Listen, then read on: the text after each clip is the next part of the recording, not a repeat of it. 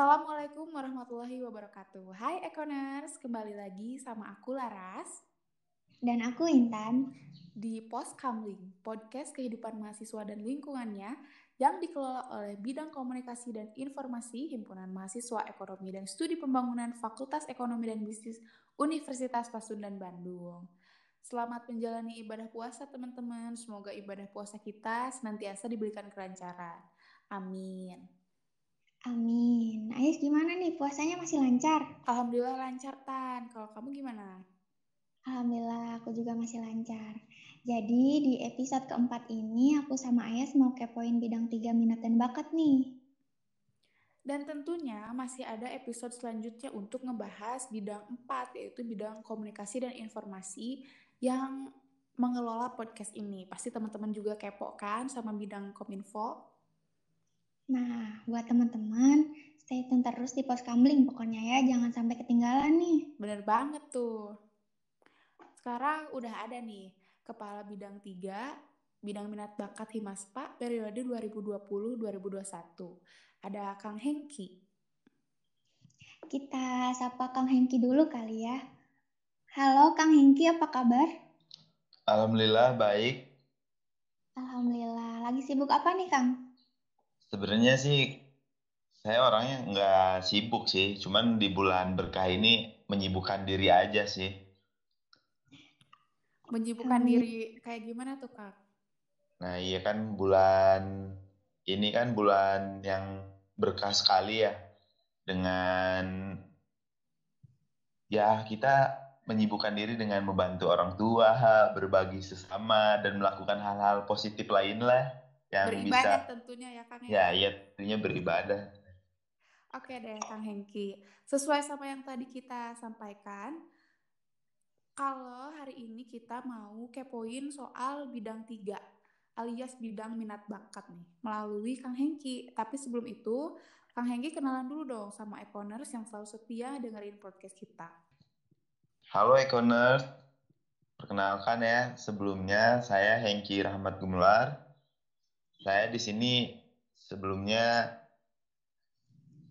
saya sebagai kabid dari bidang 3, bidang minat dan bakat periode 2020-2021. Oke, langsung aja deh kita tanya-tanya nih. Jadi bidang minat dan bakat itu apa sih Kang? Ke- Kegiatannya ada apa aja gitu di bidang tiga ini? Nah, sebenarnya bidang minat bidang tiga ya, bidang minat dan bakat ini sa- salah satu bidang yang ada di Himaspa, yang mana bidang tiga ini bertanggung jawab untuk menjadi wadah penampung persoalan-persoalan aspirasi-aspirasi dari mahasiswa yang berkaitan dengan minat serta bakat mahasiswa, khususnya mahasiswa program studi ekonomi pembangunan. Dan untuk masyarakat umum juga. Nah, dan untuk kegiatannya tersen- tersendiri yang ada di khususnya bidang tiga ini ya, sebenarnya kegiatannya juga kita mengambil kegiatan yang memang diinginkan ataupun aspirasi dari mahasiswa mahasiswanya tersendiri dan masyarakat umum. Nah, dan untuk program bukan program ya, dan untuk kegiatan-kegiatan yang sudah terrealisasikan yaitu di antaranya ada kegiatan Sumpah Pemuda, futsal, mini soccer, beauty and grooming, dan masih banyak lagi ya yang memang perlu kita ketahui dan kalian ketahui bahwasannya kita mengambil kegiatan ini juga yaitu menindaklanjuti salah satu di mana salah satu tanggung jawab dari bidang tiga minat bakat ini yang mana bidang tiga minat bakat kan menampung aspirasi dah dan mengembangkan aspirasinya dari mahasiswa-mahasiswanya.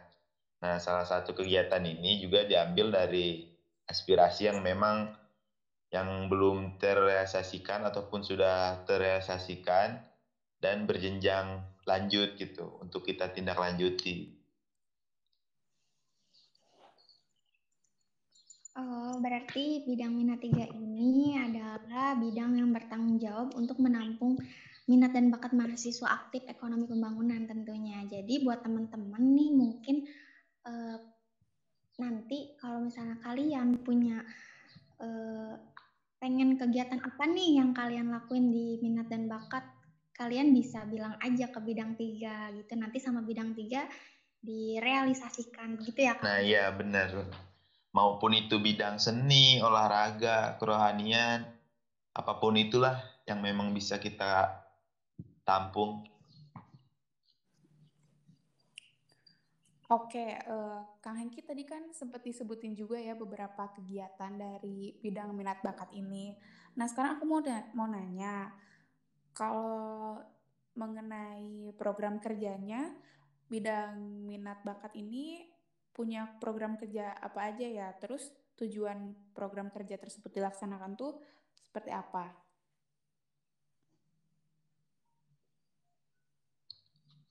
Nah, iya.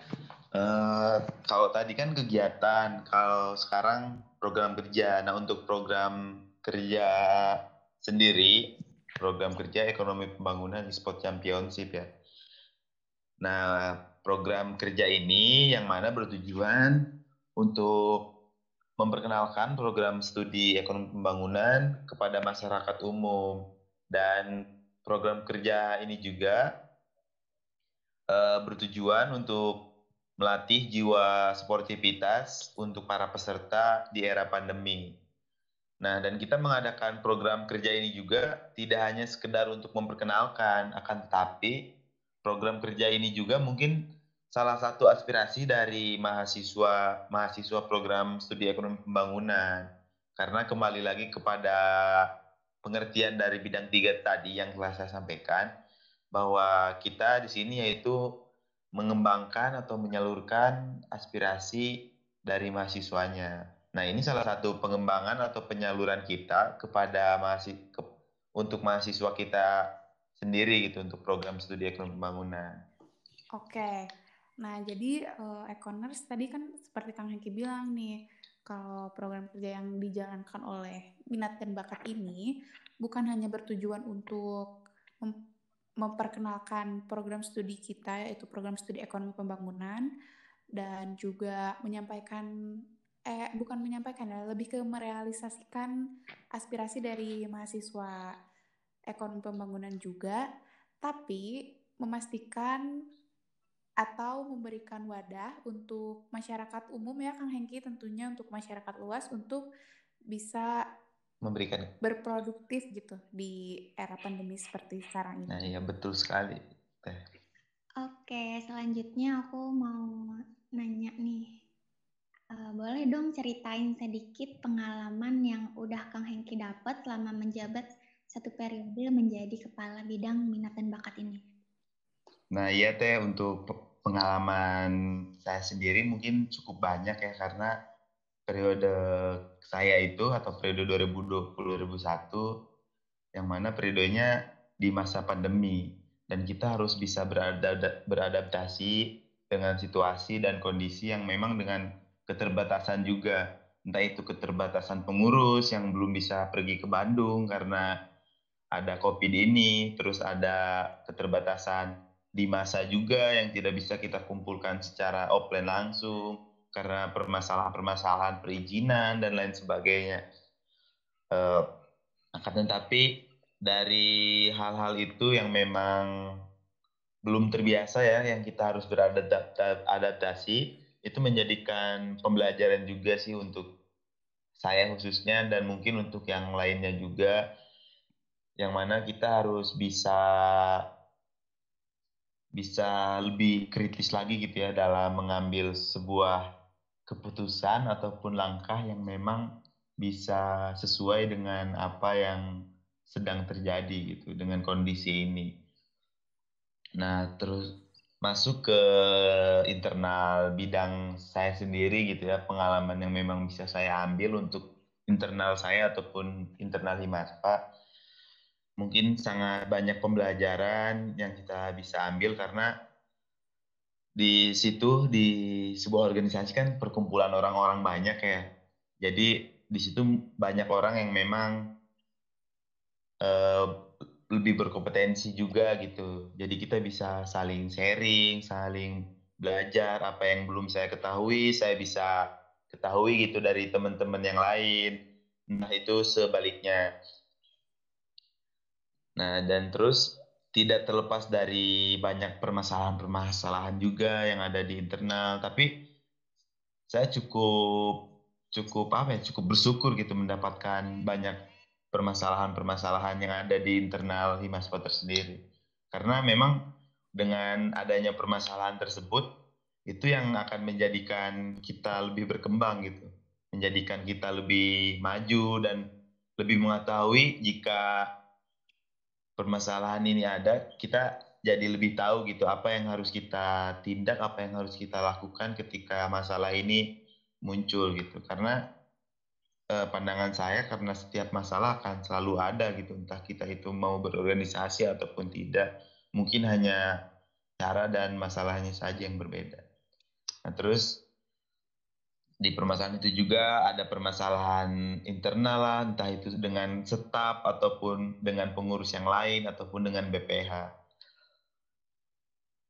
Nah dari situ juga kita bisa mengambil banyak pembelajaran lah, entah itu permasalahan dengan staf kan, yang mana staf dari minat bakat sendiri kan dari tahun ke tahunnya ya gitu, bukannya mau sombong gitu ya, cuman memang selalu banyak, akan tetapi di karena kebanyakan orang itu atau bukan kebanyakan sih ya karena banyaknya orang yang masuk ke minat bakat itu juga menjadi salah satu faktor yang membuat dari staf minat bakat ini banyak yang pasif juga gitu. Karena memang dengan banyaknya orang dan tidak banyak yang dilakukan di masa pandemi mungkin jadi mereka berpikir uh, kalau tidak nggak dikasih tanggung jawab lebih gitu jadi mereka ini jadi acuh tak acuh gitu. Bahkan bahkan mereka pasif dan lain sebagainya.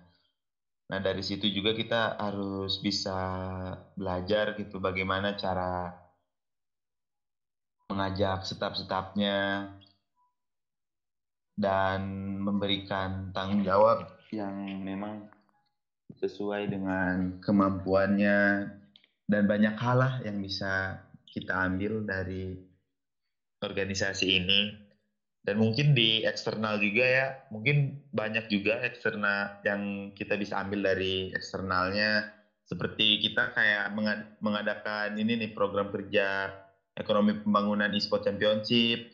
Kita kan tidak hanya menggunakan dana dari kemahasiswaan ya kita juga mencari mencari apa sih sponsorship. Nah dari situ juga kita bisa mendapatkan pengalaman dan iya pengalaman sih dan relasi jaringan yang memang bisa bermanfaat juga bagi kita.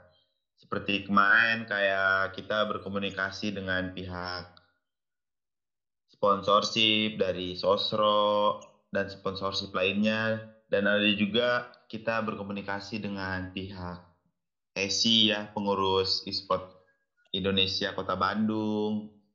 Banyaklah banyak hal yang bisa kita ambil dari organisasi ini? Iya. Oke, uh, Kang Hengki ada pesan nggak buat misalnya nanti penerus eh penerus bidang minbat sama buat calon kabitnya nih? Nah ya pesan dari saya untuk KB selanjutnya, khususnya KB bidang 3, minat dan bakat. Semoga bidang 3 minat dan bakat semakin lebih baik lagi, semakin berkembang lagi, semakin terrealisasi lagi aspirasi-aspirasi dari mahasiswanya dan kegiatan-kegiatan yang lainnya semoga di tahun periode selanjutnya dapat terrealisasikan teh karena masih banyak juga gitu ya teh di periode saya yang belum terrealisasikan karena situasi dan kondisi. Semoga ke depannya lebih terrealisasikan dan terlebih terkembangkan lagi lah aspirasinya. Dan mungkin nitip juga buat kabin selanjutnya untuk ini teh persoalan setap setap-setap yang memang tidak tidak apa ya bukan tidak ya sih bisa dibilang tidak terkontrol gitu ya karena memang uh, yang masuk minat dan bakat mungkin tidak semuanya ya, tapi hanya beberapa yang memang hanya ingin masuk karena yang dia ketahui itu bahwasannya bidang minat bakat itu bidang yang kayak berkaitan dengan olahraga, seni gitu. Karena ada yang masuk, saya nih bisa olahraga ini misalnya. Ya udahlah saya masuk ke bidang ini aja. Akan padahal sebenarnya tidak seperti itu gitu. Di bidang minat dan bakat tidak hanya bisa olahraga ini, kan tetapi sih di bidang minat bakat sendiri juga uh, merupakan bidang tempat kita untuk bisa bersosialisasi, berkomunikasi dengan baik dan salah satunya bersosialisasi dan lainnya itu untuk mengembangkan aspirasi dari mahasiswanya sendiri. Memang kita salah satu mahasiswa juga, cuman ya memang kita salah satu mahasiswa yang berada di kelembagaan dan berkewajiban untuk menyalurkan aspirasi mereka gitu. Bukan cuma bukan cuma aspirasi kita doang yang harus disalurkan. Nah ya mungkin itu sih lebih disaring lagi buat anggota yang memang ingin masuk ke bidang tiga ini. Jangan semua memang bisa masuk ini gitu harus ada standar-standarnya juga karena yang utama sih paling itu sih kemauan dan komitmen dari orang-orang yang pengen masuknya aja gitu. Karena memang ya seperti mungkin sudah banyak yang mengetahui juga dari hampir ini ya hampir permasalahan dari tahun-tahun ya. Yang mana memang suka banyak yang masuk, setapnya akan akan tapi ya begitu masih banyak juga yang memang hanya sekedar masuk dan tidak berpartisipasi aktif gitu. Nah ya paling itu teh buat kabitnya. Oh ya paling terus buat pengurus yang lainnya gitu ya. Buat khususnya yang di Minbat. Buat pengurus yang lainnya semoga kalian masuk ke bidang tiga dan minat bakat ini menjadikan pilihan yang memang tepat untuk kalian gitu. Tidak hanya sekedar ikut-ikutan ataupun hanya ingin menumpang bereksistensi gitu ya Semoga kalian bisa masuk ini dengan tujuan kalian, dengan komitmen kalian, yang mana ini bisa salah satu ajang buat kalian juga mengembangkan diri kalian di organisasinya gitu. Nah, terus untuk mungkin periode 19 kan, eh angkatan 19 akan melanjutkan ya Teh. Saya berpesan juga ke angkatan 19 yeah. gitu, mohon maaf sebelumnya dan terima kasih banyak yang telah membantu saya di periode di satu periode kemarin. Semoga apa yang belum kalian dapatkan gitu ya di periode saya, semoga dapat bisa didapatkan gitu di periode selanjutnya. Mungkin itu aja teh. Tetap semangat, sukses selalu. Semoga jaya selalu teh. Semoga menjadi yang lebih baik lah. Amin. Makasih banyak ya Kang Hengki udah mau cerita tentang pengalamannya, terus juga udah memberikan pesan buat para pengurus Himaspa selanjutnya dan menyempatkan waktunya buat kita tanya-tanya di podcast kali ini. Semoga Kang Hengki Amin. sehat selalu dan Amin. Semoga podcast kita kali ini juga bisa memberikan pencerahan nih buat para pengurus. Nah iya teh, teh boleh menyampaikan ini nggak teh terakhir nih teh? Boleh dong. Nah, ya untuk yang ingin melanjut, yang akan melanjutkan kepengurusan ke periode selanjutnya ya, tetap semangat dan tetap berjuang gitu, karena berjuang karena hari ini, esok dan seterusnya adalah perjuangan. Semoga kalian lebih baik. Terima kasih. Oke, makasih Kang Hengki. Sama-sama. Quotes-nya buat kita ya. Duh, gak kerasa nih teman-teman. Ternyata itu jadi pertanyaan sekaligus quotes dari Kang Hengki ini jadi penutup nih. Teman-teman sampai ketemu di episode selanjutnya ya. Masih ada satu bidang lagi yang bakal kita kepoin. Nah, iya, betul banget tuh. Dan jangan lupa tetap jaga kesehatan. Selalu terapkan protokol kesehatan, jangan lupa 5M, yaitu memakai masker, mencuci tangan dengan sabun dan air mengalir, menjaga jarak, menjauhi kerumunan, dan membatasi mobilisasi dan interaksi. Selamat menjalankan ibadah puasa. Semoga ibadah puasa kita dilancarkan terus ya. Amin. Nah, kalau teman-teman pengen tahu lebih lagi nih tentang kita, boleh banget dicek dan di-subscribe di YouTube Himaspa Unpas. Nanti langsung search aja channel YouTube kita, Himaspa Unpas. Dan jangan lupa like and share juga ya. Ada episode podcast sebelumnya juga nih. Atau bisa juga follow Instagram kita di Himaspa Unpas FEB dan juga kalau misalnya teman-teman pengen tahu program studi kita boleh juga uh, follow Instagramnya at ekonomi FEB Unpas. Oh iya nih teman-teman, podcast kita ini selain tersedia di YouTube, ada juga nih di Spotify dan Google Podcast. Yang bisa kalian dengerin secara gratis di mana pun dan kapan pun. Tinggal search Post Kamling Himaspa. Sekian dan terima kasih. Assalamualaikum warahmatullahi wabarakatuh. Nah, terima kasih ya, makasih banyak. Sampai jumpa di lain waktu. Música